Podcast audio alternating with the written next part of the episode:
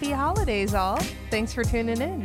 This is Love What I Love, a podcast where we beg our partner to love something we do, whether it be a movie, TV show, or anything in between. We're your hosts, Andy. Masha. You looked at me. Your eyes darted at me right after you said we're your host. because uh, you're the only other person in the room. I know, but I thought that was your cue to be like, you first. What is this episode 20? You know I never know who knows when. okay. Never gonna learn it. Whether it be a movie, TV show, or anything in between. We're your hosts, Masha. that was genuine. I really wasn't trying to be a dick. I told you I'm not gonna learn. all right, all you- right. You could guess 50 50 wrong twice in a row. It's possible. All right. Okay, to be clear, I say my name first. I should have established that the last time. I, I even covered my eyes. I'm so nervous about the end of the episode. I'm gonna fuck it up again. We're your hosts, Masha, And Andy. and this week we're talking about While You Were Sleeping.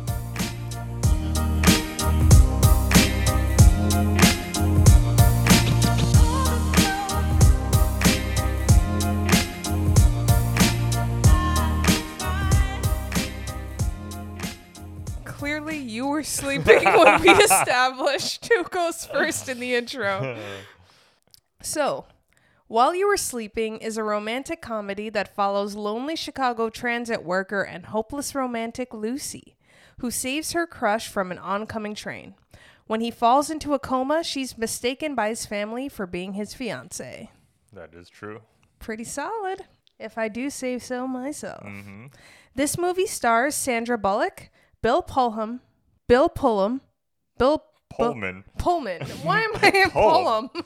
Taking a Pullum one two. Taking a Bill Pullum one two three. Jesus Christ. This movie stars Sandra Bullock, Bill Pullman, Peter Gallagher, and Peter Boyle, as well as Glynis Johns and Jack Warden, who are two old school actors. Glynis played Mary Poppins in the in the Walt Disney musical.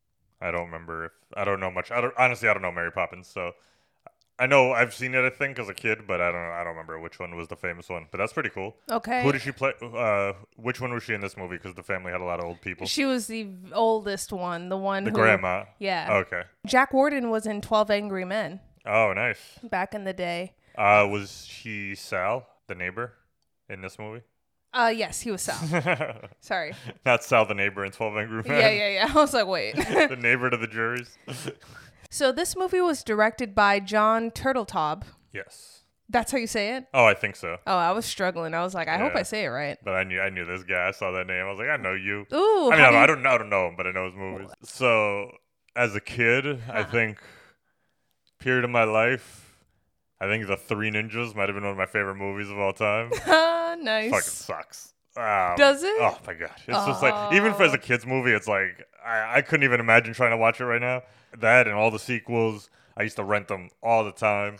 I don't know what it was. Maybe I was always reading the back of the VHS, or maybe it's just because his name is weird. But like I always remember John Turtletub. Like I just like remembered that name. Yeah. Um, and even when this first started, I was like, why do I know that name? And I was like, I think he directed the Ninja Turtles. And then I wrote that in my notes, and I was like, there's no way the turtle guy with turtle in his name directed Ninja Turtles. so then I thought about it, and I was like, no, it was Three Ninjas. That's funny. Three Ninjas is hilarious because they took the elements of Ninja Turtles of fighting, and then Yeah. the elements of Home Alone of like kids, like fucking with burglars and shit. And just combined it into one movie. They basically just were like, "What are the two hottest properties out right now? Let's just steal those ideas and put them into another movie for kids." and idiots like me ate it up. I loved it. Uh, it's about three brothers, like three white kids who have a Jap- Japanese grandpa, and their Oh. grandpa teaches them how to be ninjas over the summer. Oh okay. And then uh, they're like, then shit happens. I don't Oh, know, like, interesting. bur- burglars come to their house, and then they have to like fight them off. Wow. Use their name. It's like kid power ninja shit. uh, I loved it, but like it's a lot of like setting booby traps, but then also like like doing flips and kicks.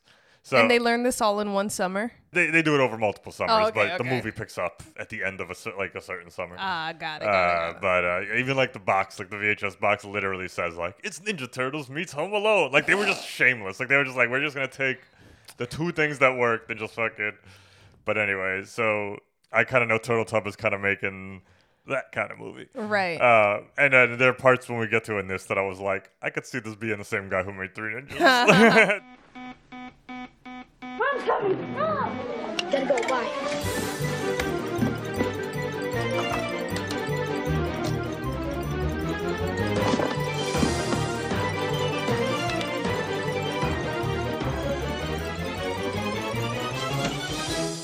He's known for, you know, Three Ninjas, Cool Runnings. yeah, yeah, that's I've seen that too, but I didn't know it was a Turtle Top movie. Ah. that one's a fun movie. Oh, really? You've seen that? No, I haven't. Uh, Phenomenon with Nick Cage, I think. no, I never seen that. Or no, I think it might have been John Travolta. Either Um, way, it wasn't the actor; yeah. it was the movie. I haven't seen And uh, National Treasure, of course. Oh, he made that? Yeah, the first one um, I in never 20, saw that. two- 2004. Yeah, yeah. I can't believe you've never seen it. No, I never saw National. Treasure. I mean, it's not like crazy. It's not like gonna blow your mind. It's pretty predictable, but it's a fun movie. yeah, it's Nicolas Cage globetrotting, Yeah. reading the Declaration of Independence.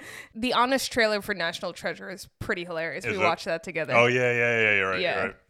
Um, but it's funny that you say that because this movie, while you were sleeping, was kind of offered to him sort of offhand, like, hey, you know, if you want to direct this, go for it. And he had been looking to get out of kids' movies for a while. So this was his way out. But kind of got off track there just to come back. No, it's a Three Ninjas podcast, Oh, right? true. oh, yeah. Okay. So this movie was released in 1995. So breaking my 2001 to 2005, I guess, uh, streak here. Of picking movies. Yeah. Yeah. and it was made with a $17 million budget. It ended up making $182 million in the box office. Or, me? yeah, 182 mil worldwide. Had great critical and audience success.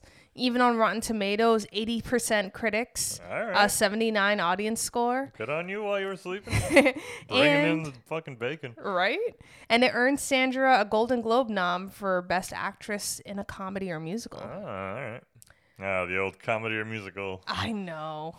Rob in the musical department. Um, so yeah, this movie was, you know, quite a hit when it came out. Funny enough, it actually knocked Bad Boys out of its top slot when it was Oh, released. Turtle Top took down fucking Michael Bay.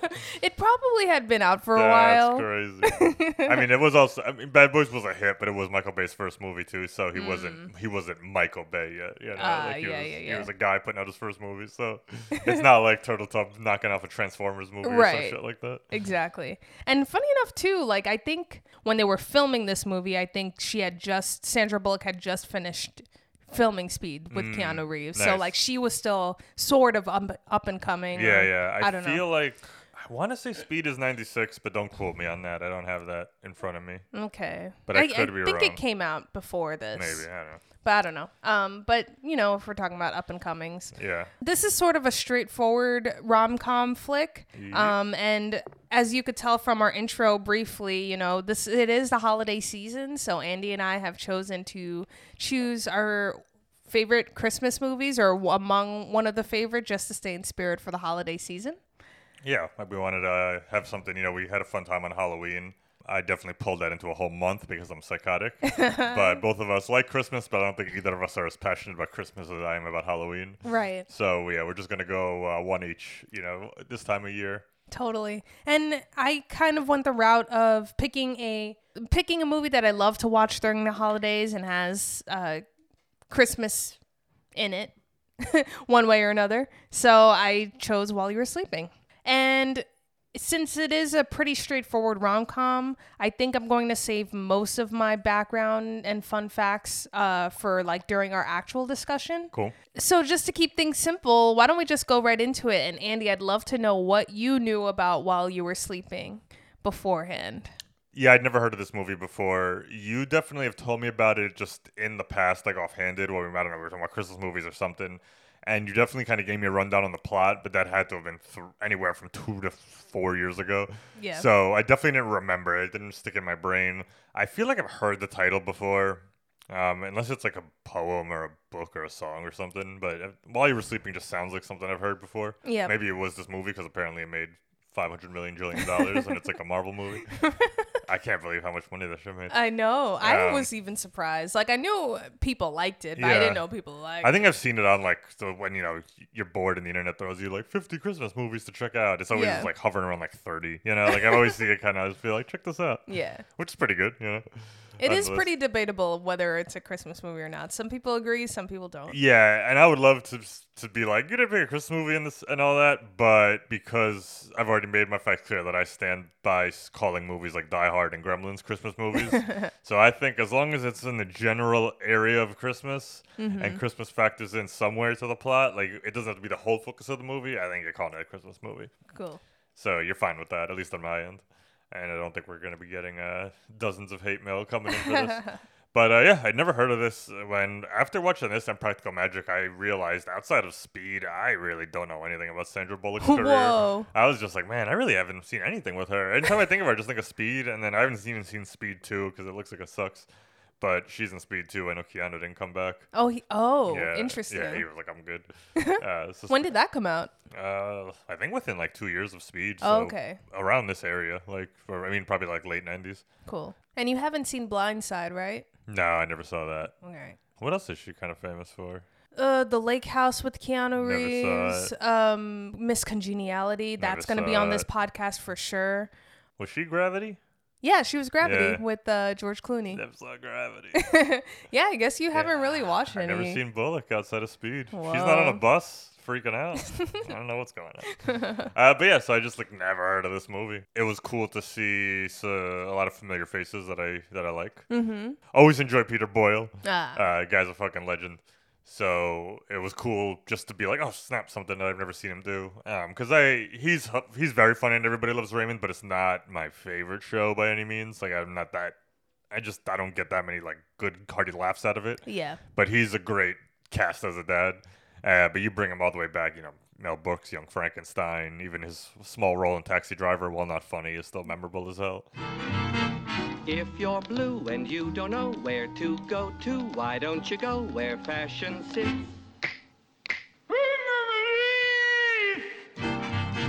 Different types who wear a day coat, pants with stripes, or cutaway coat, perfect fits. So it was really cool seeing him in this. Overall, yeah, when you ask me my history, it's going to be short because never heard of it. And then it wasn't until the actual scene where the dude falls on the train track that I remembered that you even told me about this movie. Yeah. So, you uh, even turned to me and were yeah, like, I was like, oh, it's this movie. Yeah, I remember. so I remembered the broad plot, but I couldn't remember the title or who was in it or anything. So yeah, I was went in pretty much 100% blind on this one. oh, all right, cool. Yeah. What about you? What was your history? So I actually stumbled upon this movie a couple of years ago. It's not a movie that I've loved for, you know, since I was Oh, a teenager or whatever. So this isn't a classic Masha and her mom No. watch watch and quote all day. I have a different story, folks. Damn, you got a story? Well, not really a story. Ah. So I'm black and No, just kidding. Scratch that. So That's the story. We're going way back. so I get protective hairstyles every so often, you know, box braids, knotless braids, yarn braids or whatever. Yeah. So while I while I do or undo my hair, I love to watch movies, but movies that I don't really have to pay that much attention to. Yep. Um, so this ended up just being like a random selection I made on Netflix when I was undoing my hair one day, and Did You just pick because you like Sandra Bullock. yeah, I was like uh, Sandra Bullock, oh, looks cute or whatever. I've never seen this movie, and I ended up really, really liking it. And I didn't know if it was just like a movie that I was doing that was entertaining me well while I was doing my hair. Uh-huh. But um, I watched it a couple more times after that, and then I was like, I really love this movie. Like, it's so cute Nice. and is actually like one of my go-to hair movies now. I have sort of like a list of go-to hair movies and shows that I that I do when I when I'm doing my hair. Nice. So overall, it's just a great feel-good film with actors that I love, uh, with a very simple premise that. Yes, you could say is kind of cliche, but I would argue that because it's it's more of a I want more than just a guy scenario, I thought it was a very it was unique in that way if that makes sense. Because Lucy is a lonely woman who falls she kind of falls for she falls for a guy who does she doesn't know anything about. Uh, yeah, she falls in love with the idea of being in love. She doesn't fall in Exactly. love. But she's also it's it's very clear that she really has no family. So she not only wants love, she wants not only the romantic type of love, but like a family family love. And I thought that that was something that movies don't really do. you know, like for as a romantic comedy, family isn't really like part of that. Yeah. So I thought it was unique in that way. Um, and that kind of drew me to it. So it's a great feel good film for the holidays. But, you know, I'll get into more detail about why I love this film later on in the podcast. Sweet. So this screenplay was actually first called Coma Guy. All right. Um, they couldn't sell it with that title uh, for some reason. So they ended up Not changing even it. like what it is. It's Right. Barely about the guy in the coma. And on top of that, this screenplay was actually originally reversed, where it was a guy falling in love with a woman in a coma. But to many people, and I agree with these execs, it came off as predatory. yeah. But for some reason, once you change the roles and make it a woman falling in love with a guy, it's like, oh, sweet. Mm, okay. I mean, I think You it's. know- I think it's kind of. I, There's implications of predator predatoriness, if that's even a word, uh, on both ends. But it's funny you said that because while I said I remembered that you told me about this movie, I still didn't remember all the facts you told me. Mm. So when he first went in the coma, and then I was like, "Oh, she's gonna," it's the one where she pretends to be his fiance. I first thought potentially it was gonna go the route of him waking up with full amnesia, and then her telling him that he's the fiance, and then the, the rest of the movie is her like trying not to get caught in this lie right. which would have been way more of a fucked up story, like tricking a dude and, at, who woke up out of a coma into like stealing his uh, life, basically. Absolutely. And then it made me think of that one movie. I didn't see it, but with Chris Pratt and uh, Jennifer Lawrence, where they were on the spacecraft. Did you see that? Did you hear about that one? No. It's called like Passengers. oh, I remember Passengers, but I didn't see it. Yeah, yeah. But apparently, it got all this like heat online because the plot of it is basically, you know, they're in these tubes to sleep for whatever, I don't know, five thousand years, and wake up somewhere else. Chris Pratt wakes up early, and then he ends up like just staring at Jennifer Lawrence, like sleeping for mad long, and just is like, like falls in love with like the idea of her, and then uh-huh. wakes her up. But basically guarantees that they're both gonna die because they're supposed to be on this thing for five thousand years, so they're gonna starve to death on this fucking thing. Right. Uh, but he wakes her up and then lies to her and acts like he doesn't know what's going on, and they both woke up at the same time. That's and messed like, up. And it's supposed to be like he's the hero, like he's not like the villain of the movie. Some people were like, it, the movie ended up getting backlash from people of being like, "Yo, this guy's a fucking monster." He like basically just killed this girl because he got horny, like That's you know. crazy. And so I was kind of like, this was gonna be like that, where like she's just like. You know, fucking, because he's rich, like taking his like. I was just, and I thought it was gonna be played for like for cuteness. So I'm glad the movie didn't go that route. Yeah. I, I was in the beginning. I was like, man, I don't want, I don't want this to be the movie where I hate Sandra Bullock, but everyone is supposed to like her and everyone likes her, and now I gotta sit here on the podcast and be like, she's a piece of shit. Right. I didn't feel that way, but I was a little worried for a moment because I thought we were gonna go that more predatory route where like, you know, he's fucking like truly a disabled person, and she's like lying to him, and you know, all this shit. Yeah. It's that classic misunderstanding scenario. Oh, I would have fucking called this misunderstanding the movie. Like when you think when you finally think it's all cleared up, it's just like another another one right around the corner. Just- this is almost an everything goes wrong all the time movie, I which you don't like. Like in comedies, you don't like it. it is almost that, but I think because they're so sweet and Lucy is so likable and doesn't like screw up her life. I think it's because every time something goes wrong, it makes people. The effect of it is everyone gets happier, Yeah. except for Sandra Bullock.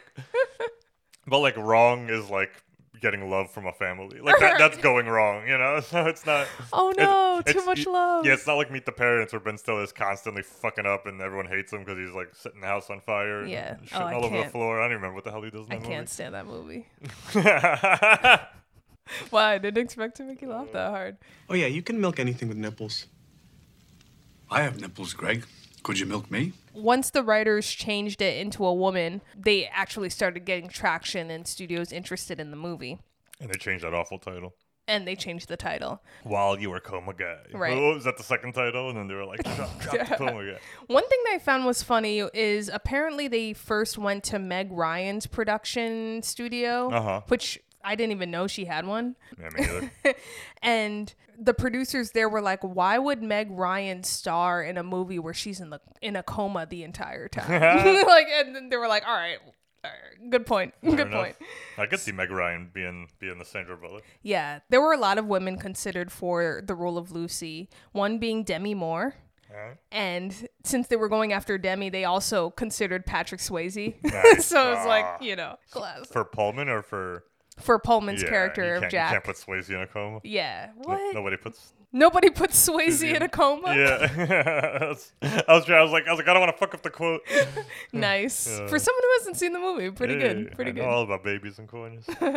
Swayzes and babies, Oh. corners and comas. I mean, I wouldn't have mind looking at Swayze in a coma the entire movie. Nah, now you're being a weird Jennifer Lawrence fucking predator. All right, my bad.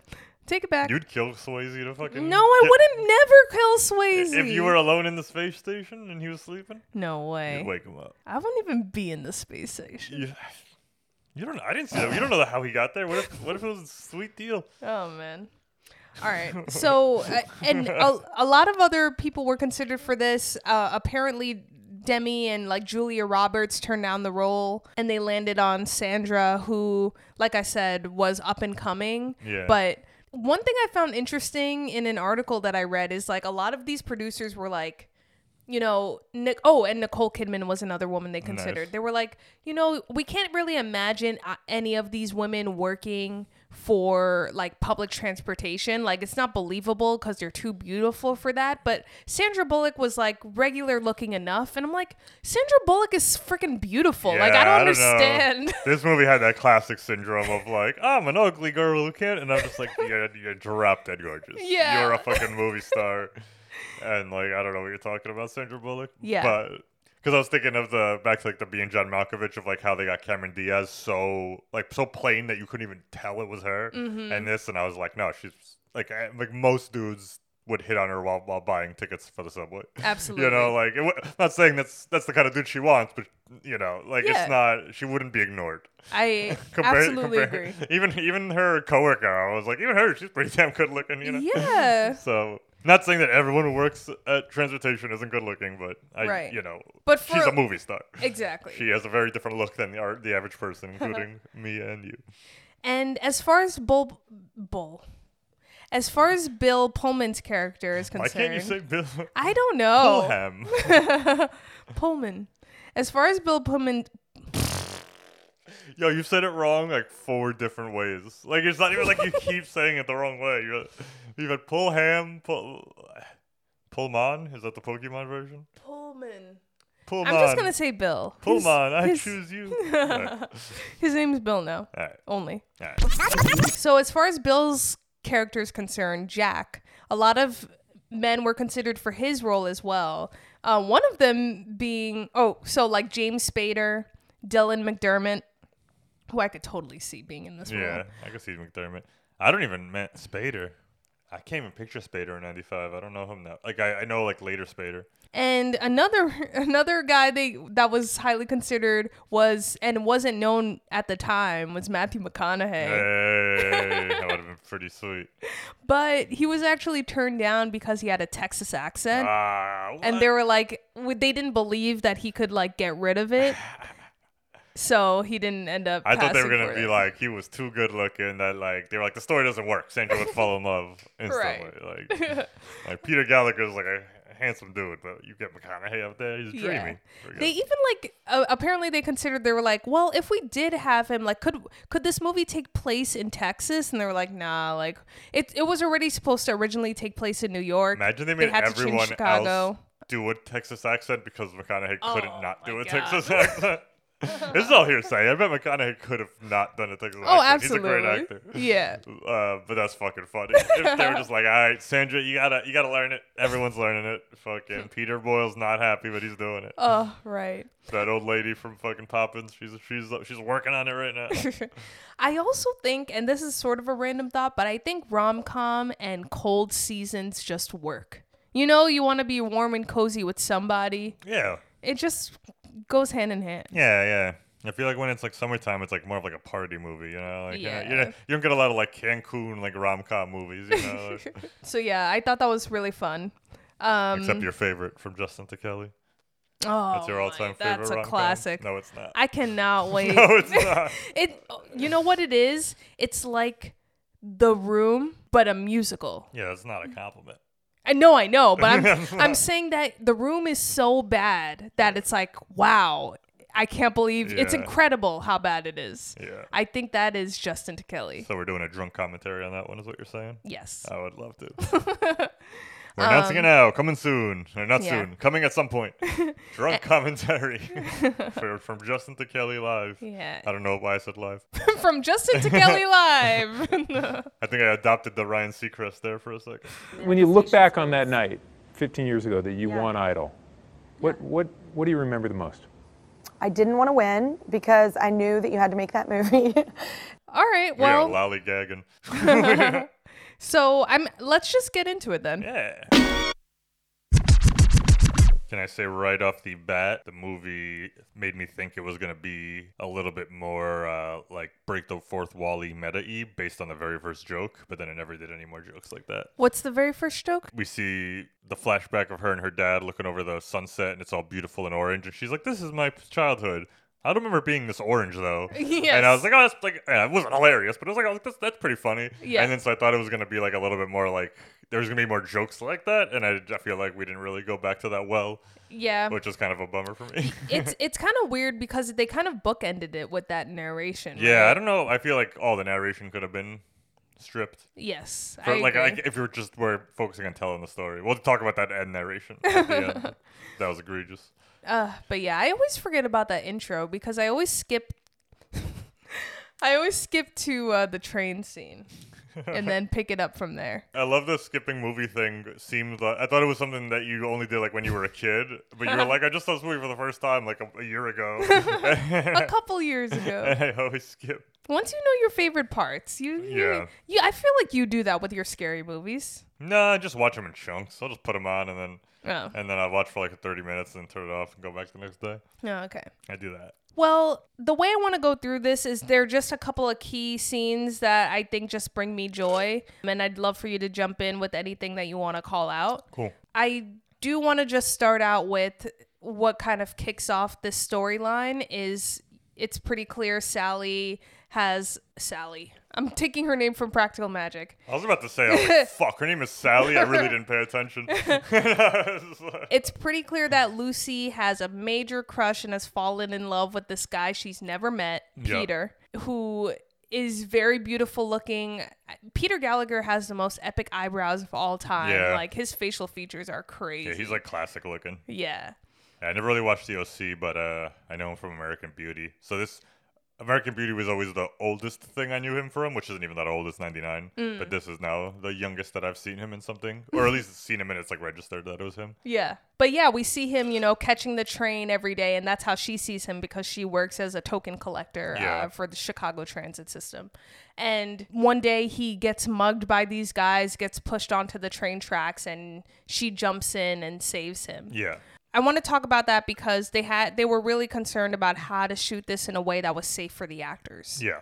Because, you know, you have to shut down the electric currents to make sure nobody gets shocked or whatever Yeah. on these tracks. yeah, even, even if you plan around the current line, you can easily fuck up by accident and touch it, and you have a you know Yeah, a absolutely. disaster and a horror. And they were actually using the trains. Like it's I could tell, yeah, I could tell how it was shot. That, that, that it looked like they were definitely on the, the legit tracks there. yeah.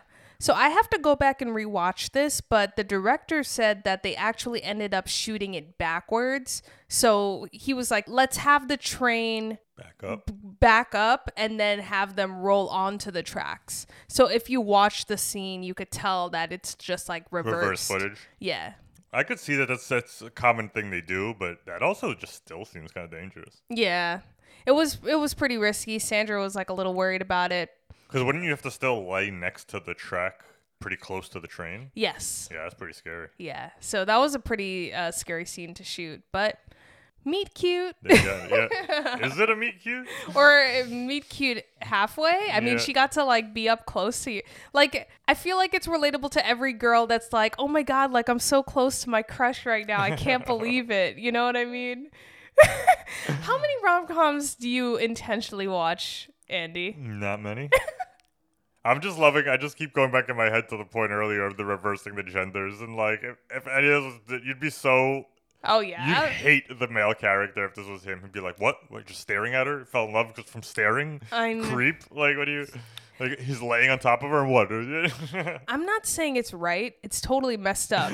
but I don't know. I wonder if it's just knowing. Yes, a woman could have foul intentions, Mm-hmm. but I think generally speaking, as a woman, you know that a woman's not gonna like do anything horrible, if that makes sense. And this is being totally stereotypical or whatever. It's just my stance. like what do you mean? Anything horrible? like I know that like sh- smelling him and like seeing up close how beautiful he is is is all harmless. okay. But what if? This is what- gonna come back and haunt me one Yeah. day. But what if it was coming from the other way, but without any harmful intent? Like, I would it was- hate it. I know. Like, what if it was a truly like sweet-natured character who just didn't know social cues and decided to try and smell a, a woman's Okay, char- but character's hair? This happens all the time. Like let's take Twilight. Twilight is a classic example of this mo- this movie like the guy's a creep in this movie. Yeah. And Matt like semi abusive too, like the way he like yeah, I, I haven't seen it, but I think I know. I, Emo- I, I, yeah, I, yeah. I get the idea. Of So the it's not like that doesn't exist. Oh, for sure, for sure. I'm just laughing. Like I'm just thinking, if I was like, "Yeah, you gotta watch this movie. This character's mad endearing," and in the first ten minutes, he's like sniffing a fucking potential corpse. like, like, I'm fucking around. I don't. I'm not. I don't really have a problem with it. I just love to fucking stir the pot. I know, I know. But that kicks us off, and Peter ends up falling into a coma. And at the hospital, you know, the doctors and everybody around, including Peter's family, eventually get into this huge misunderstanding and start to believe that Lucy is his fiance. yeah. That's pretty much it. So from this point on, I kind of want to just lean on you to see if there there's anything fun that you want to point out. I would say right off the bat, the family in this movie is pretty great. Yeah, yeah, I did like the family. They at first it was a little too much when they came on.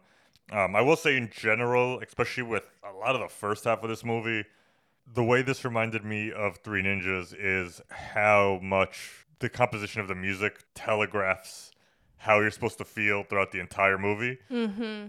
Which I'm not the biggest fan of. It Yes. just I, I I don't always like when my movie kind of thinks I'm a little stupid and needs my handheld. So when the family first jumped in and it was just like zany city with the fucking music, like it was just so sitcom Yes. heavy, like the style of the music. Where like it almost I was like, is this everybody loves Raymond? Like is this the fucking Barones coming in here? It is funny, and I think it's it's it's funny that it's both of the Sandra Bullock films I've brought on to this podcast. But yeah, it's very obvious that the music is telling you how to feel and just they do it a lot it. more in this than I think Practical Magic though. Practical Magic Mm-hmm. had a few moments where it was like pretty crazy. Hmm. Then it went that route, like sweeping up the guy and all that shit. In this one, it was a lot, and it, to the point where I actually did end up getting pretty endeared to the family. Like I thought the characters brought a lot to the roles, and by the end, I was actually like, all right, fuck you guys, I love you. um, but in that first scene, I did not think I was going to. I was like, this is too much. They're too zany. Like everyone's yelling something, which is kind of realistic for a family Right. it was a little too everything was coming on too strong for me a little in the beginning Yeah. Oh and you said just to bring up little things that i thought were funnier that i saw before the stuff with the train trek even happens i do love that they do the classic every every character in the 90s if you want to show a lonely character who lives alone microwave tv dinner Oh. they were just in i don't know if they were just in that's not true they were just invented but for some reason i feel like they had a resurgence in the 90s Uh-huh. i remember seeing commercials all the time like, get a hungry man like pop it in the microwave you get your mashed potatoes and all that shit Yeah. and they're trash. But like whenever you wanted to show like the loneliness of a character, they'd be alone eating that. So Sandra Bullock's doing that. I was like, oh, it's the '90s and she's lonely. Totally. I thought you were gonna say cat for some reason. Cat too, but that's I feel like that's stayed on. That gimmick has never went anywhere. I feel like Mm. the '90s was like, Mike, you're not gonna do that today. You're not gonna see a character do a microwave TV dinner like in their house. Are we ever gonna see a microwave TV dinner ever again? That's not taking place in the past. Yeah, I don't know. all these fun scenes that happen in the hospital are always around Peter's character who's in a coma. yeah, And it's so funny because, you know, Peter Gallagher spends a majority of this movie in that coma, yeah, which I think is to me, as a non professional actor, it seems like the easiest gig of all time. I don't know. Is it? Oh, it- apparently, it wasn't. Yeah, yeah. I was In his say, like, I feel like that's like it seems easy, but then you have to actually like put Yeah. work into it. Yeah. So I saw an interview where he was talking about this, and he said he purposefully didn't want to fall asleep while they were shooting because he didn't know what he looked like while he was sleeping. He didn't want to be like snoring or drooling or whatever. yeah. So he always made sure not to stay up too late or stay out, you know. Yeah, So that way he made sure he wasn't falling asleep on set, but at the same time he did like, you know, he had to do like a half and half thing. But he said the worst thing for an actor or I guess the director said the worst thing for an actor is to ask them to not really act Yeah. for a majority of the movie. Stay here and don't get the spotlight ever. Right. how's, how's that for your ego? so I thought that was really interesting. That's and pretty funny. It's funny too because those scenes, you know, like you said, the family's sort of all over the place. Yeah. And those scenes took a while to Yeah, shoot. yeah, I can imagine. So Sandra even said, like, I'm sure Peter at many points were like, just get the scene Yeah. shot. Like, come oh, on, pee? guys. Like, what's going on here? it's funny that, that you brought up how he's in the coma the whole time because when it first started, like I was saying, I've only really ever seen him in American Beauty, and I know he's in the OC. I just never watched it. Yeah. And in American Beauty, he has a pretty small role relative to the movie. Like, he has, has a couple of scenes. So I was like, oh, I could finally see like Peter Gallagher in an actual role. This is gonna be cool. I'll see what he's like as an actor. And then boom, coma. Like, No. he says Merry Christmas? Coma doesn't talk until you know whatever. right. That's funny. So yeah, I thought that was great. So once the family discovers, in quotes, that Lucy is Peter's fiance, they sort of they basically welcome her into the family, and it is the holiday season. It is Christmas, so they invite her over to the home to celebrate Christmas with them as mm-hmm. part of the family. Yeah. Before we move forward, can I just talk about the bad acting that even makes me cringe more after seeing it last night? Mm-hmm. Re- remember when the doctors all come in? Basically, the whole like mishmash of who's she? She's her fiance. You know exactly what I'm talking Yeah. about. That bad do- doctor who's like, Doctor, only families are allowed I in know. here. Like, it's so bad. And then and then his response is, "She's the fiance, you idiot." And I was like, are, first of all, you guys motherfucking professionals. Second. Why would she know she's her like? This is like a new family. Like, why is she talking to her like it's fucking some doctor shit she should have known? It- Right. It wasn't like we never apply that until the anesthetic is in, you idiot. Like, it was like, why would she know the fuck Sandra Bullock is? Yeah. So, I don't know. It was. it was hard for me to grasp for a little while in this beginning stuff onto something just because it seemed so lighthearted. I do think they actually earned me understanding Sandra Bullock's lie. But again, in the beginning, so I'm not very mad at the movie overall. But in the beginning, I was just like, I literally wrote in my notes. I was like, how hard is it to just not lie? like, how hard is it to just fucking be like, everybody, just stop for two seconds. right. There's a misunderstanding, you know. Like, and I know that we wouldn't have a movie, but we just have. There's always the those those movies where someone lies their way through the whole thing. And again, this is where I was a little worried I was gonna hate Sandra Bullock the whole way through because I was like, you're fucking with people's lives here just because Right. you're too scared to say something. But as we go on, I do think it actually earned. I get it. I get Yeah. why she didn't. And I, I think you get it in this Christmas scene where the family invites her over Yeah. to the home because it's really Sandra doesn't have to say anything. You could just see in her face and how she's looking at the different family members as they're undoing the gift or unwrapping their gifts. You just like are happy for her to have a family in that moment, and it's just so nice. The scene that scene did work for me, and it's it led to a little bit of my frustrations where I was like, "That's a perfect example. Like nobody's narrating. Hmm. There's no yes, there's Christmas music, so yes, the music is kind of swaying what you're supposed to feel, but there's not an overall like Sandra Bullock never has to stop and say like." I have an open presence with the family because I never had, you know, it's just you see it in their eyes, you see Yes. it, you see the genuine excitement, and I just think all the actors really bring it. Where like it felt like Christmas morning, yeah. so when I see that, I'm like, oh, that's really done. And then when it's just like in your face of like doop de doop de doo, slip and fall, I'm just like, all right, like, that's where I'm getting my my John Turtle Tub Three Ninjas Yeah. instead of my, you know, this and that. Uh, real quick, speaking of slip and falls, there's this random scene after this scene that we just mentioned Yeah. where you see a oh, the paper bike boy. kid eats it. Yeah, what's up with that? Did he just eat like? because it it looked it looked like it hurt. Like I don't know. Like was that meant to be in the movie? Because we don't even know who that is. That kid broke his wrist. Oh, what do you know about the scene? I, well, I learned that it was an accident. Really? yes. So he actually, you Were know, they just trying to get an establishing shot to be like, look at this neighborhood with the fucking. Yep. Wow. and they caught that, and somehow on the editing floor decided to put it in the movie. Yeah, because it's like legitimate. You know, you can see like a bad movie fall. There's good physical actors, there's bad ones, and then there's natural falls. Yeah. There's the reason why we've been watching America's Funniest Home Video for three fucking decades. yeah. Slip and falls, they work. Like when they're natural, oh my god. yeah, I could took, could eat it, Yeah. man. Like that was. That was crazy. That one was probably rough because he probably started crying and everyone was probably trying wanted to laugh, you know. But like, you can't really laugh in the kid's face. You gotta wait till he's okay. yeah. That's that's what's probably the slip and fall. You can't bust out laughing immediately. You gotta go check. Yes. Once close is clear, fucking go for it. How you gonna laugh your ass off? I hope whoever that kid is, you know, as an adult, is looking at it now and being like, "That was funny." One time, my dad, we were at a, like a family thing, like Christmas or Easter, and my dad was sitting in a plastic chair, and the two back legs broke. Oh no. Oh my god, it was the funniest thing in the world. I've only ever seen my dad fall like two times, and but I remember them so vividly. The other time we we were, we were skiing, and we came up on the ski lift, and I got off first. I was like eight years old. I got off the ski lift first, and like he went to go get off, and then he just caught the hill like too hard. You know, you only have that little bump, and then you have to stop, and he just didn't stop. But it was he was still going real slow, so I just heard him go like shit, and then just like fell sideways. And I, as eight year old me, I just couldn't, man. It was the funniest thing I ever saw in my life. Wait, he said. I love how you said it with the accent. Yeah, yeah, yeah. It, was, it sounded. Why, why would my dad fall? Oh, yeah. So this kid ate it. So, like, you know, and both times, you know, we were like, "You okay? You okay?" Yeah, yeah. Now we're laughing. Oh, that's So, so, you gotta, funny. you know, you know, you don't want old people to fall. It's, it could be very scary, but if everyone's okay, oh my god, it's so funny. Right. One thing I love about this movie is that it doesn't do what traditional rom coms do, where you have your main characters who are falling in love and kind of just have your side characters. They have a couple lines, whatever, but There's they don't usually really like matter. the best friend. Like every, like the guy is the friend, the girl is the friend, and Right. you know, but they really make an effort in this movie to make these side characters characters. You mm-hmm. know, you really believe them. You believe the family. You believe the weird, creepy neighbor Joe Jr.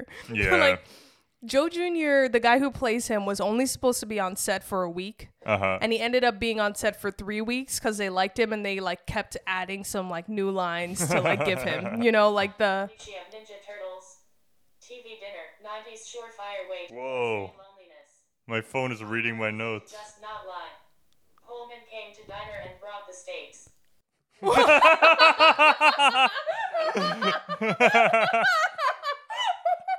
How did I even do this?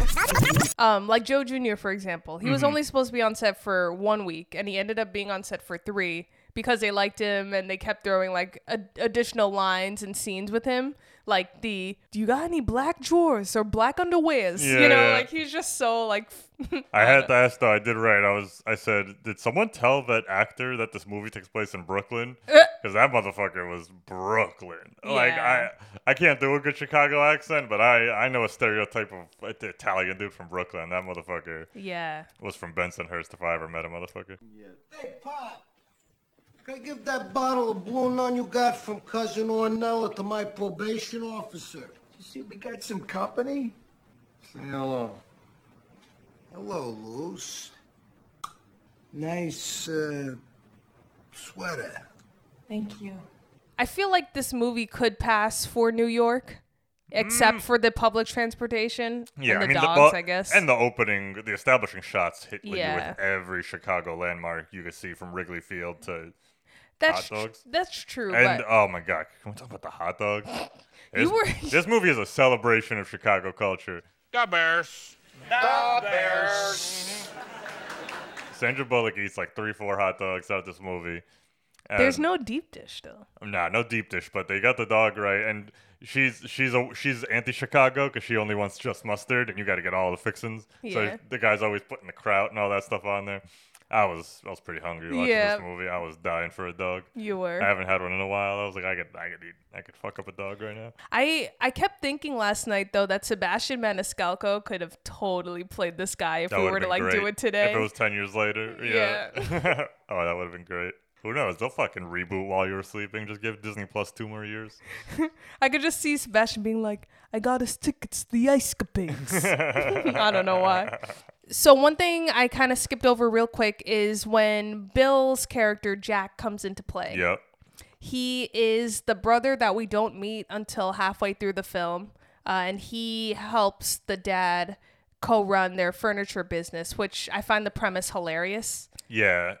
They resell furniture from dead people, like old dead people. Yeah, yeah. And they like followed the obituaries in their I, I forgot paper. that they did that for a minute, and then uh, later in the movie, when Peter Boyle's like, ah, "I need to sit down. I haven't checked the obituaries in a while," and I was like, "What the fuck?" I was like, "Oh yeah, the business, the business." I was like, "That's a weird way to fucking relax," you know? Just I like, "Oh, know. you fucking kicked it and laugh at them."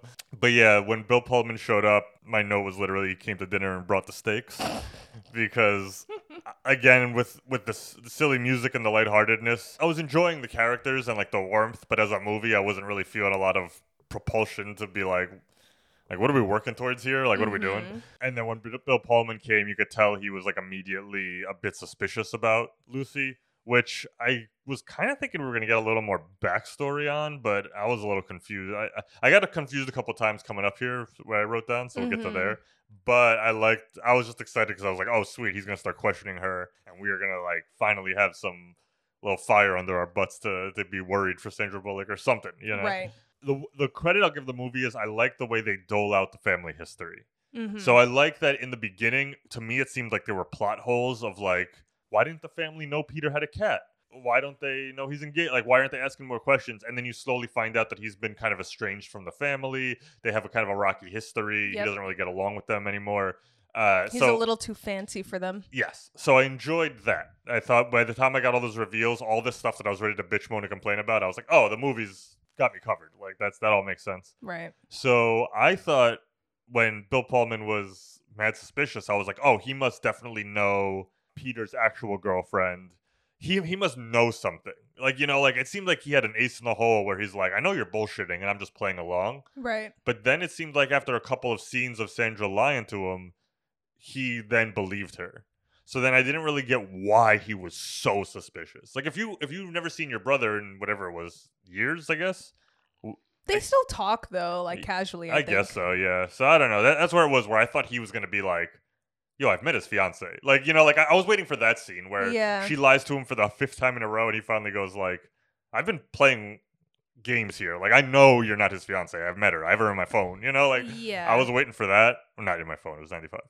yeah, I have it in my phone book at home. Right. So I was just a little like confused of like because he came like hard. Like as soon as he saw her, he's like, "I'm not gonna leave this house until I get to the bottom of this." Mhm. So I don't know.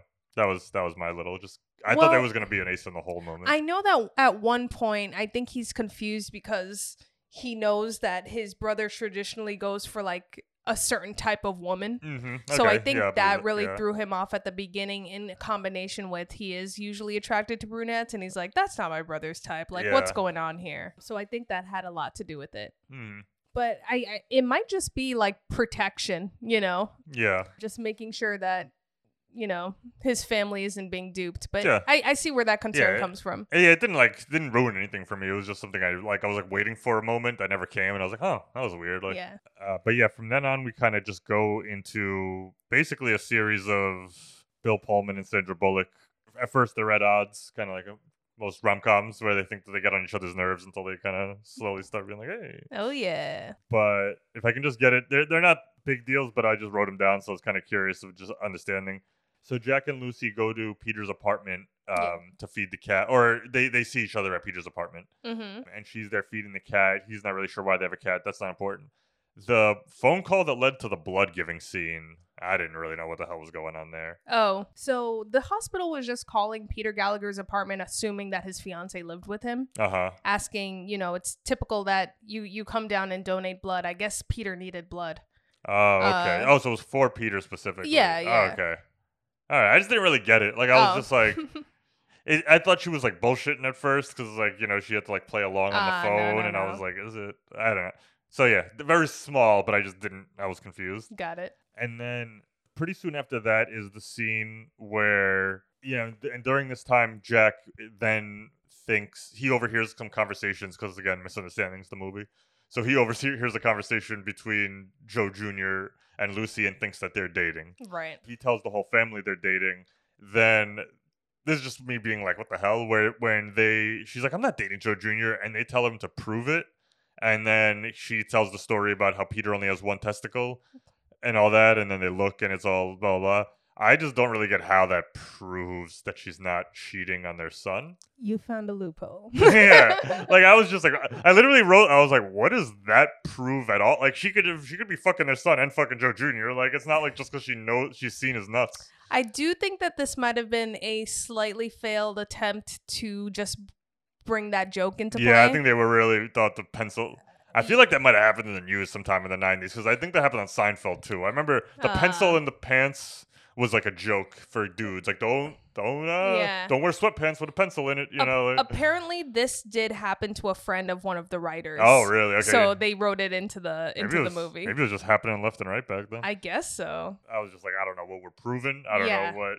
Because it's either you're proving that you're not cheating or you're proving that you actually are my brother's fiance. But like it was not connected at all. Yeah, well, it was just like yeah, because the whole thing was like it's not like they said like oh you've been lying, you've never met my son. It's Right. that like oh you have another boyfriend on the side, Right. And her answer is no, I've seen your boyfriend's nuts or I've seen your son's nuts. So I can write dialogue, right? Yeah. Nah, I've seen his nuts. it's mad elegant.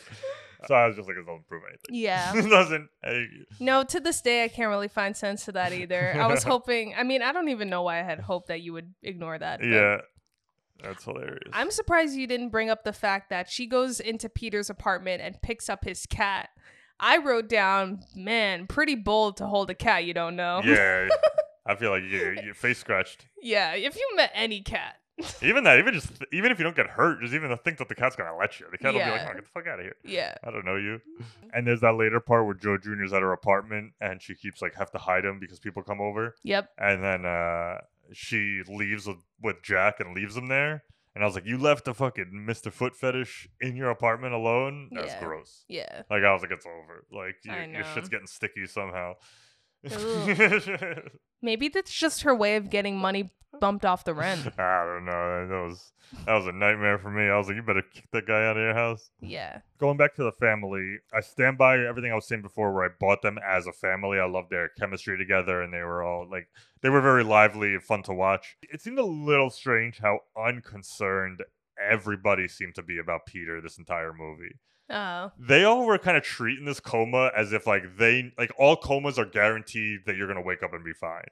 Like I was like, I know this is a movie, so I'm not worried about him. But if this was real life, he very well could remain in that coma forever, yeah, die in that coma, wake up with only half of brain function, wake up without being able to like there were so many bad scenarios where the fact that they like I get why they still at Christmas, but when they're having dinner with Lucy and they go like, "So, where are you guys gonna go on your honeymoon?" I was just like, "Yo, lady, pump the brakes on the honeymoon. Like, like he might be dead tomorrow. Like, let's chill out with this. Like, they're just so lighthearted about the like. Oh, when when he wakes up, like, are you guys gonna go to Bermuda or this and that? They're just a very positive family. And then when they had uh when they had him kiss under the mistletoe, Jack and her, and then they go for the lip kiss, and I was like, yo, I. I would have thought cheek. I would like you know the family's right there. You guys haven't even you guys haven't even admitted to yourselves that you like each other yet. it was a corner lip. It was that was lip on lip. I was just I could I was just like all right, kiss on the cheek, like you know, Yeah. very very uh you know safe and fucking everyone's on board, and then boom in the lips. I was just like nobody even gives a fuck about Peter. I know. I don't know. It's just something about the, the honeymoon line where I was just like, dude, how are you guys not at his bedside every day? They, yeah. Tested his mo- like I don't know. It just seems so funny how they were just like, I can't wait till two weeks is how long a coma lasts. and like it was just so like comas are so serious. Oh, they say the longer you're in a coma, the less likely you'll be out. So every day is worse for the people watching you than the day before because you're like, fuck, another day. Why are you bringing real facts into this? it's a Christmas movie. No, no, you bring up legit. I also asked if the cat in the apartment died because they never went back to feed it again for the rest of the movie. That's really funny. I sh- we should mention that the one person that does know the truth is Saul, who is Yeah. Peter's godfather. yeah, the neighbor. She over He. he overhears Lucy basically spilling the beans to Peter and explaining the whole reason why she's sort of fallen into this. Yeah, and he learns it early too. It's like the first night, I think. Yeah. I think it helps us as the audience sort of sympathize with her as she lays it all out and spells it out for us nice and easy. I don't know if it was meant to be a joke, but it was kind of one of the funniest things in the movie to me was how it almost painted him out like he was gonna be this like saintly old wise man who like saves the day and solves the problem. You know, like sometimes it's like old people in movies are almost like mystical, where you're like, ah, this he's so loving and caring, and then when like it's time for him to like man up and do the thing he said, he totally just like punks out. Yep. And is just like, yeah, I, don't want to do it. Like you know, like like I don't know, I don't know how much of that was supposed to be like a legitimate like build up and joke, but I was like, that's pretty funny Yeah. because I, I was so expecting for it to go the other route and just be cheesy and like. And he's like, my love for you would have been too strong. Like, Yep. like even when he thinks he's helping, he's still just making it worse. Like, I thought that was pretty good. Yeah, I always found that funny too. Just a classic adult. Like I have, you know, relatives in my life where I'm like, what the hell? You said you were gonna take care of it. Yeah, Like, yeah, yeah. Like he, it's like he likes the idea of being that, but then he, when it comes to do the work, he's like, ah, I don't Yeah. think so." yeah. cool. Uh. well, if it's all right with you, we could just head into spoilers and talk about everything else. Yeah. Where we get into the real fun is when we learn that Peter wakes up from his coma. Oh man. Were you expecting him to wake up? Yeah, Oh, okay. definitely. That would have been a, that would have been bad script writing if he didn't wake up. And we finally get to see Peter Gallagher act. Yeah, which is pretty great. And have lines. I enjoyed this because you really don't know what his personality is gonna be. Yeah. We know nothing about him. We just know he's a good looking dude. But I also like that the, you kind of get an expectation of who he's going to be based on you know the the lifestyle, the way he doesn't talk to his family, the kind of women he associates with, and even like little things. I thought one subtle little funny, not gag, but just a little touch was when we're in Peter Gallagher's apartment for the first time, and in his living room he just has a framed photo of himself. Yes. And I'm just like, if, if you're that guy, like you're definitely a little pretty vain. Yes. Um, so I like when he woke up that he was actually a little like more like sweet natured, and we learn that it's the accident that changes that in him. But he like we don't actually ever get to see the old Peter Gallagher ever in the movie. yeah. You get a little bits and pieces of him. Bits and pieces, but yeah, like you get I I don't know. I believe that he kind of was just like he actually wanted to change. I guess so. Where I think you get a little bit of like his kind of personality, sort of being like this sort of poser, is this whole story about him saving the squirrels. Yeah, yeah, yeah. He he knocked the squirrels down with rocks and then saved them. Uh-huh. Oh yeah, it was earlier. Jack was talking about how he's always looked up to his older brother, and like even though his dad always said you should be more like your brother, he's like I didn't mind because I was proud of him. Mhm. And it turns out that he's like a piece of shit. Yeah. Funny thing about that story is also based on, I think, either the writer or the, the director. It's based on one of their siblings, and to this day, they're upset that they put that in the movie. wow. Exposed. oh, another uh, just small little uh, uh, nit that I picked up Mhm. was um. that you picked up. I know I'm presenting, uh, and this is small, but I am surprised they didn't even write this in because you could have had this line and then had a way to deflect it. I'm surprised nobody ever asked Sandra Bullock to see the ring. oh. Like, why wasn't? And uh, you can obviously get engaged without a ring, but based on Peter's personality, the amount of money he has, and the kind of showiness of his nature, I'm surprised that no one's ever like Peter must have gotten you a night. And you know, they could have she could have been like, oh, I'm getting it, blah blah blah, and then boom, that saved it. But I'm just Yeah. surprised they never thought to even because I was like, how has nobody been like, tell me the story of how he proposed to you? Can I see the ring? Like, I feel like you ask that, don't you? Like when someone gets engaged, like, see Yeah. the ring? Af- absolutely. I think that should have, or that would have happened at the dinner table. I, I think that's a legit nit to pick. Yeah. but I also think too that it's clear that yes, Peter is this like glamorous guy, but I feel like his family is more even though they live in sub suburban Chicago or whatever, there's Yeah. more of like a working class type of folk. And I guess you could argue, I'm to argue against myself, my Mhm. point right now, and say that I guess you're also painting a picture that the family's excited to meet her as a person and to Mhm. get her their son back and are less interested in material things. Yes. So, yes, most people would ask to see the ring. These are such a genuine, good hearted people that they don't. Yeah. Yeah. Yeah, I don't know if that was the intention, but I, if someone said what I just said, that's how I would argue back. Totally. so, Yeah, absolutely. you just listen to Andy versus Andy when you podcast. So, hey. Hey, I got two. Cheating on me? Ha, with me. I'm conflicted. You can have one where you talk to yourself about how you feel about me doing my own podcast. Ooh. So it's funny that when S- Peter wakes up, Saul's way of solving this whole Yeah, like, situation. yeah. So he promises Lucy that don't worry, you know, fucking Uncle Saul's got it, whatever the hell he says. Yeah. Uh, he's like, I'll take care of all of this. You go sleep your pretty little head. Really, the simplest thing he could have done is just told the family the truth. Yeah. And instead, he thought he was helping everybody out by co- trying to convince Peter to actually propose and marry. It was. It, it almost seemed to me like he was. He like he knew he was kind of taking the, the punk way out. Like Oh, he. It looked like he was about to tell them, and then he was like, "Uh, it's gonna be a lot." And he's like, "Well, if I convince her to, if I convince him to propose to her anyway, then no harm, no foul. Like she still wants to get engaged." Yeah. Which is pretty funny. Ugh, annoying. But I can't believe she actually says yes. I guess she's just still confused. Don't know. Yeah. Well, because it's after she gets into like that fight. That's kind of I don't know about Yeah. that fight. I think at this With- point she fall she's fallen so much in love with the family and being part of it that any opportunity to to keep that going, that's what she said yes to. Yeah, because I think in her, she's looking at it as if like if I confess, and even if like you know Jack won't like me anymore, and then no one will want me in this family, you know. So if I keep this going, I might not be with the guy I love, but at least I'll have you know Peter Boyle and Aunt Mary or whatever their names are. yeah. Do you happen to look up any of their regular ages? Because I felt like that grandma wasn't that much older than like, Than the Peter- mom? and and Peter Boyle. So Peter Boyle was born in 1935. Wow, he was only s- yo man. We aged differently back then. Oh, totally. She was Glynis was born in 1923. It's not that much older. She's like eleven years older. Yeah. So yeah, Yeah, whatever. she was so cute, that old lady. Yeah, yeah, she was cool. I don't drink anymore. I don't drink any less either. I didn't really get that joke, but whatever. Yeah, I'll know. giggle. It's like classic fucking corny ass family humor. yeah, so he proposes, she says yes, blah blah boo. Again, I hate scenarios where it's just all this confusion and like who, what, where, Yeah. how. But the wedding scene I find to be very charming. I was confused why they had the wedding so fast.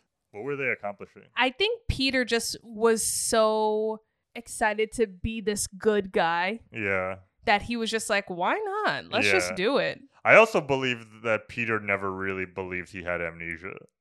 like I feel like he just like kind of saw this as like his way out.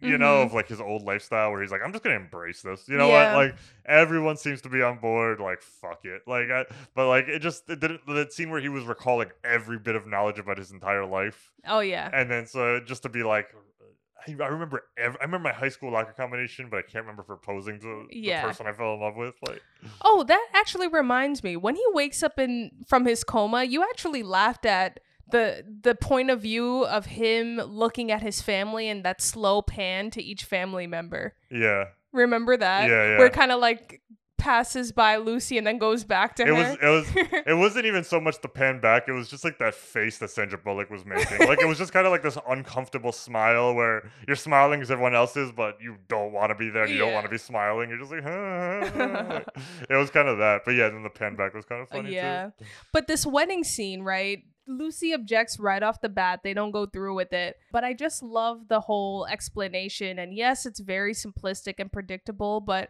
it's just so freaking charming. Yeah, I bought it. I'm not gonna lie. Like at first, I was like, "Here we go," and then I think it's just a mix of Sandra Bullock just delivering it well, Yeah. and then you know the whole like I fell in love with you guys as a family and this and that. I was like, all right, I, I'll take it. Like you know, it didn't didn't change my life, but I was just Yeah. like, it's sweet, it's cute. The you fell in love with me? Yeah, that was, that was pretty funny.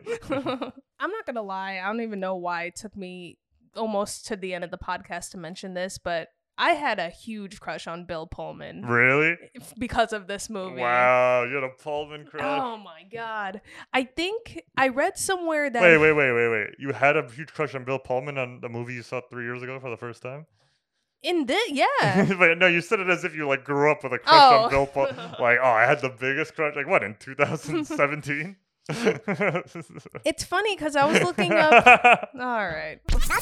So he wasn't the classic like rom com guy. I don't really know what kind of movies he's in. Mean, I don't know if I- you've seen him in anything. I mean, I feel like his main thing was Independence Day. he was the Uh, president in that. Okay. He was the dad in Casper.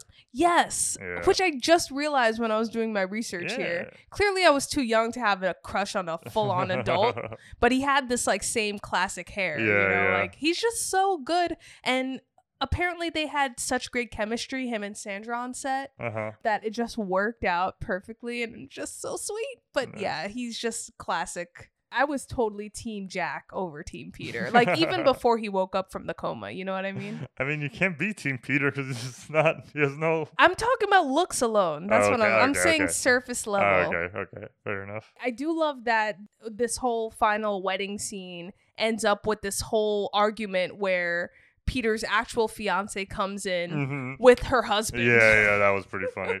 I was like, whoa, that's that- a whole other that. movie. That was a nice twist. So we do get a happy ending here. Lucy and Jack end up getting together with this really cute proposal with the whole family. Yeah, that was pretty funny. um at the at the train station. I always found that to be cute but also a little weird what do you mean?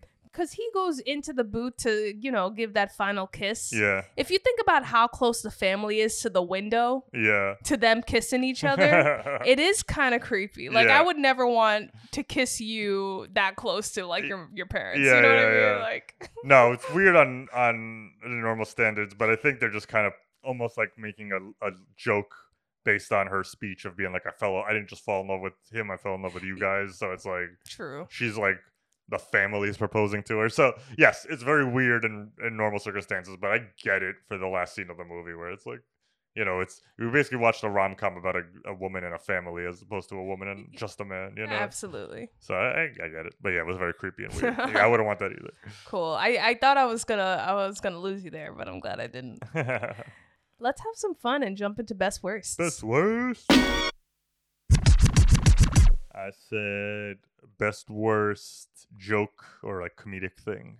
So my oh. best actually was at the end. I thought having Peter Gallagher's fiance be married the whole time was pretty hilarious. Like I actually like I didn't see that coming at all, and I thought that was a funny ass way to to just like show the kind of like the situation he was in before he woke up. I just thought it was very funny. Yeah. Yeah, I got a good laugh.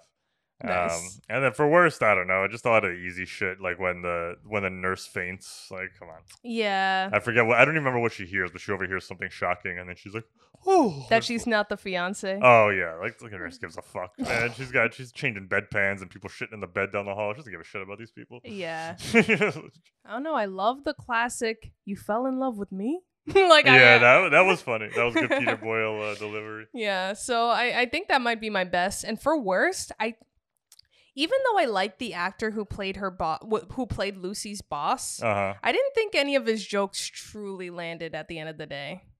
Wait, which one was her boss? The black guy. Oh, that was her boss. Yeah. Oh, I think my worst is going to be where Jack and Lucy Jack is walking Lucy home on a cold, you know, winter night or whatever and they Uh-huh. s- they slip on the ice. yeah, And his pants rips, Uh-huh. and he has to walk all the way back to the truck with the ripped pants. yeah, yeah. I think that scene's really cute. I love it, but I, I, I think as a joke, It's fine. it's gonna be my yeah, it's Yeah. gonna be my worst. Cool, cool. All that snow and ice was fake. Uh huh. Plexiglass with fake snow. I think it was like 50 or 60 degrees that day. Oh wow, that's funny. so I thought that was really fun. Wow. Best worst 90s thing. Ooh. So my best is freaking Bill Pullman and even Peter Gallagher's haircut. I love that freaking 90s hair. Uh huh. I love it. they needs to come back. Yeah, that's pretty good hair. It's got a lot of volume. yeah. It's so funny because I think our version of growing up, our version of that hair is like the the skater boy haircut. You know what I'm talking about? I think so. Like the Zac Efron bowl skater hair that like goes oh over your yes, eyes, like the Ju- swoop. Justin Bieber. yeah, old school Justin yeah, Bieber. yeah, yeah, yeah, yeah. Yeah, that Yeah, doesn't do it. no. But this, Yeah, that that was like a hair for like young boys. Like this is like Baldwin's got like man hair. yeah.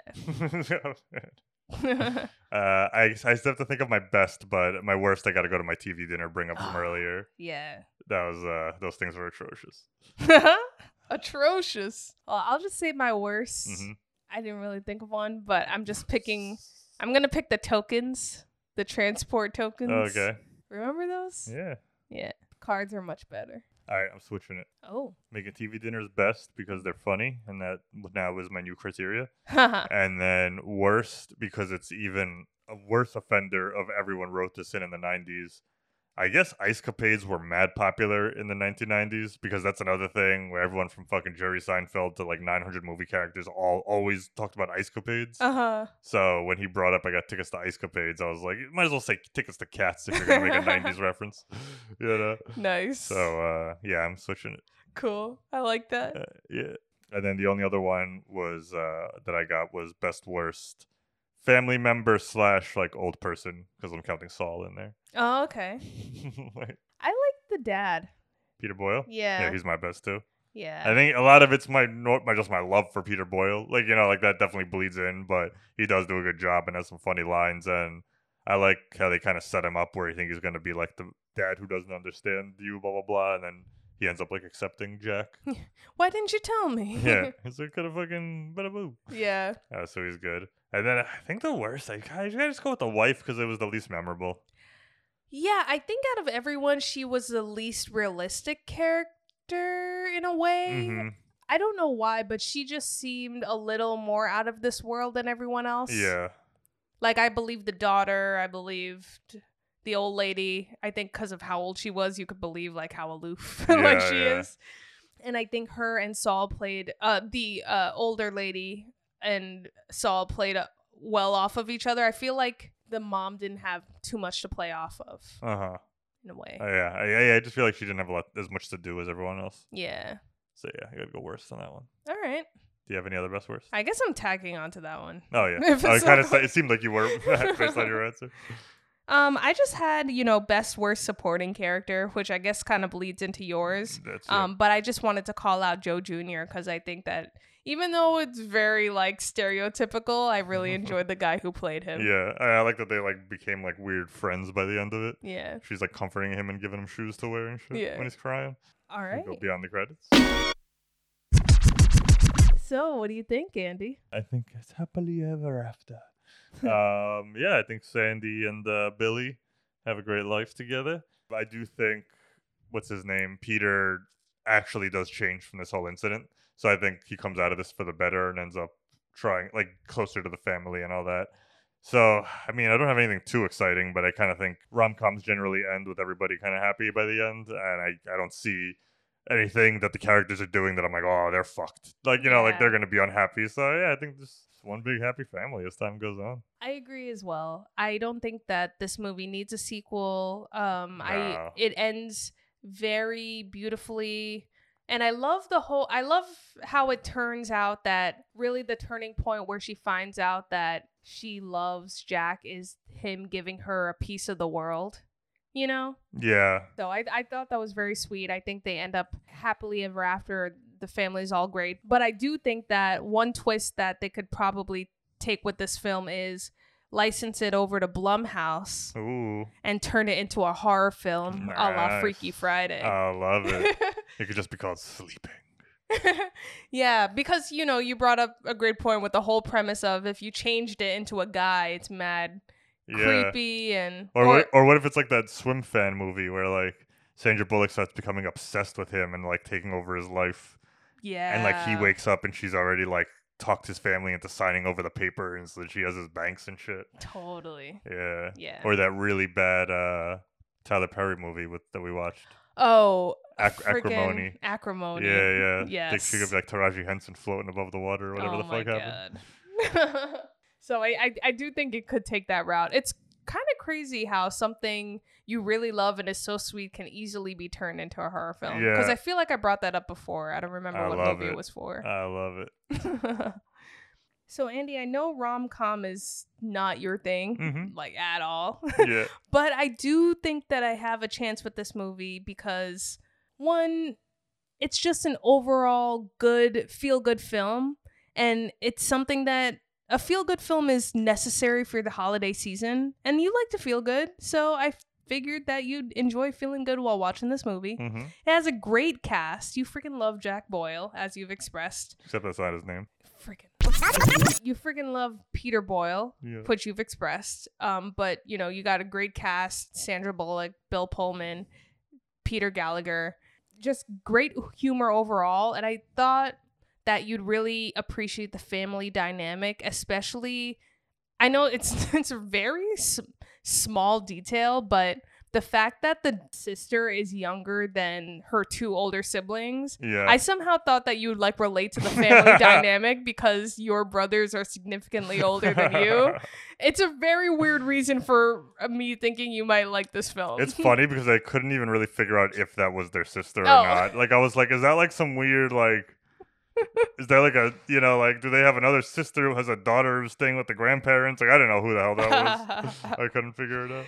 But I think the fact that it's not your typical rom com in that she's falling in love with more than just the guy, that she's falling in love with the entire family. I thought that you'd appreciate that, and I thought that that could be a chance for me to get you to love it, especially because you know you're a family oriented guy, and this is a very uh you know realistic, or it's you know a realistic ish family, Yeah. loud and funny. So Mhm. I thought I had a chance there. Nice. So with that being said, I'd love to know, Andy. hmm Do you love what I love?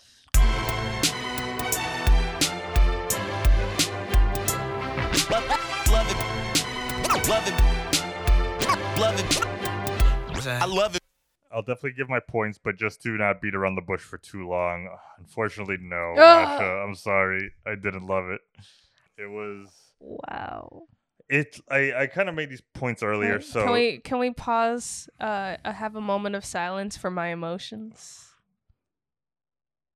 Right, uh my emotions. the movie did win back. Like the first half of the movie, I had a lot of complaints. Like I really, I didn't think I was gonna give a shit before Bill Pullman showed up. Like I was just like, it's just too much of this. Like just, just don't lie. Just, just tell. Just, just stand up. You're like 32 years old. Like fucking be an adult.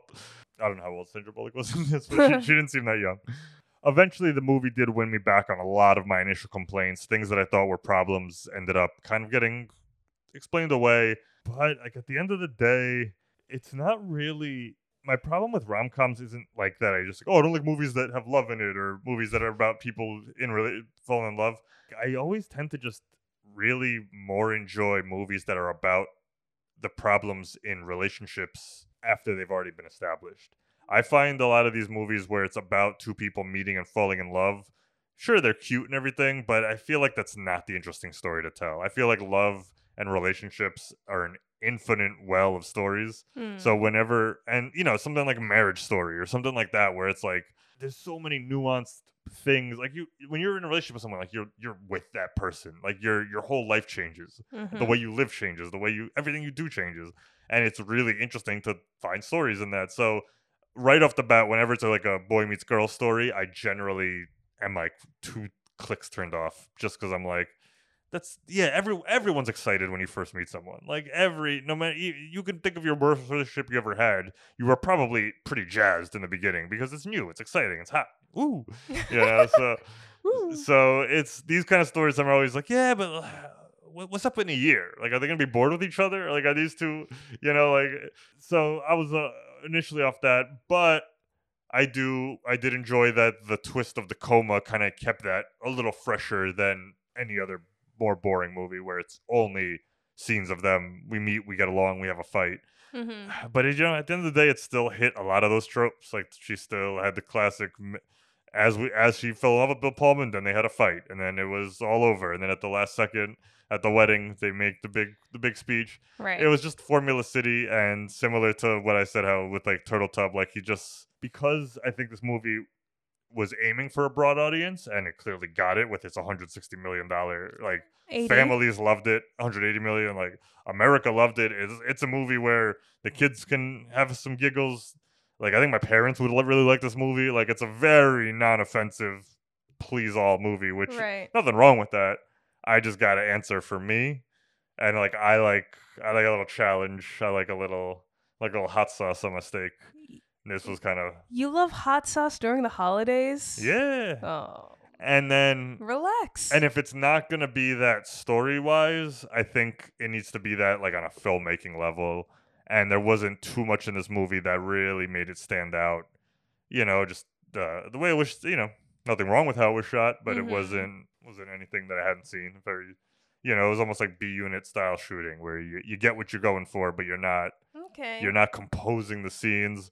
And yes, I loved all the performers in it, but at the same time, it was never my favorite of any. You know, like I, I like Speed, Sandra Bullock more than this. I like a young Frankenstein, Peter Boy. So Soul crushing. I'm sorry. you felt like you said when the movie ended, you were like, I feel like I know your answer. I did. Um, But I thought, yes, it is pretty formulaic and traditional. But one thing that I do love, and I forgot to mention this earlier, and I thought that you'd appreciate, is that Sandra Bullock never has to change herself for the guy she loves. yeah. You know, I, I thought that was a very interesting dynamic. Like her wardrobe, she's never like overly sexualized or anything like that.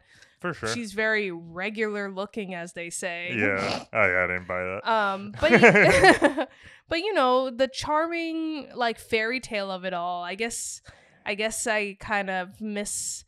I I thought that the holidays would sort of bring that part in Uh-huh. to you and make you more I don't know accepting of it as something that you would love. yeah. I was wrong. Uh, Sorry. and it didn't help that it wasn't. It was a very loose Christmas movie. You know, it, it wasn't. Hey, a lot, a significant amount of it took place in Christmas. Even though this movie was released in April, which I found Mm. Yeah, and also, could you argue a significant amount? I mean, it was that one scene, basically. There were lights throughout. Christmas lights everywhere. In the back, They went yeah. to church. I think there was the same amount of Christmas in the first Harry Potter movie. I think there was- All right. and I don't know if Should I have just picked Harry Potter and the Sorcerer's Stone?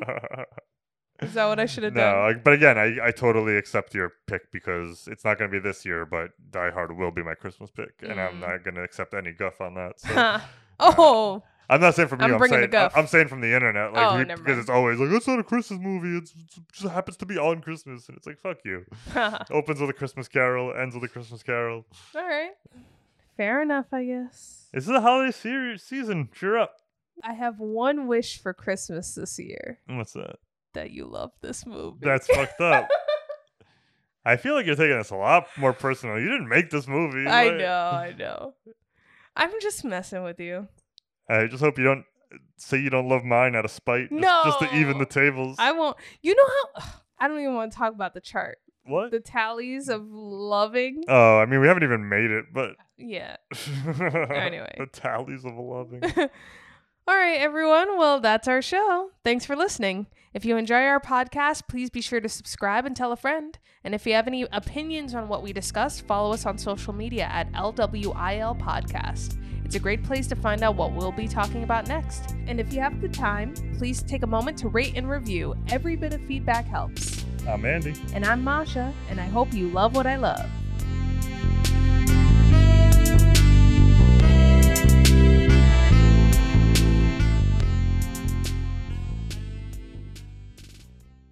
Happy holidays. Ho, ho, ho.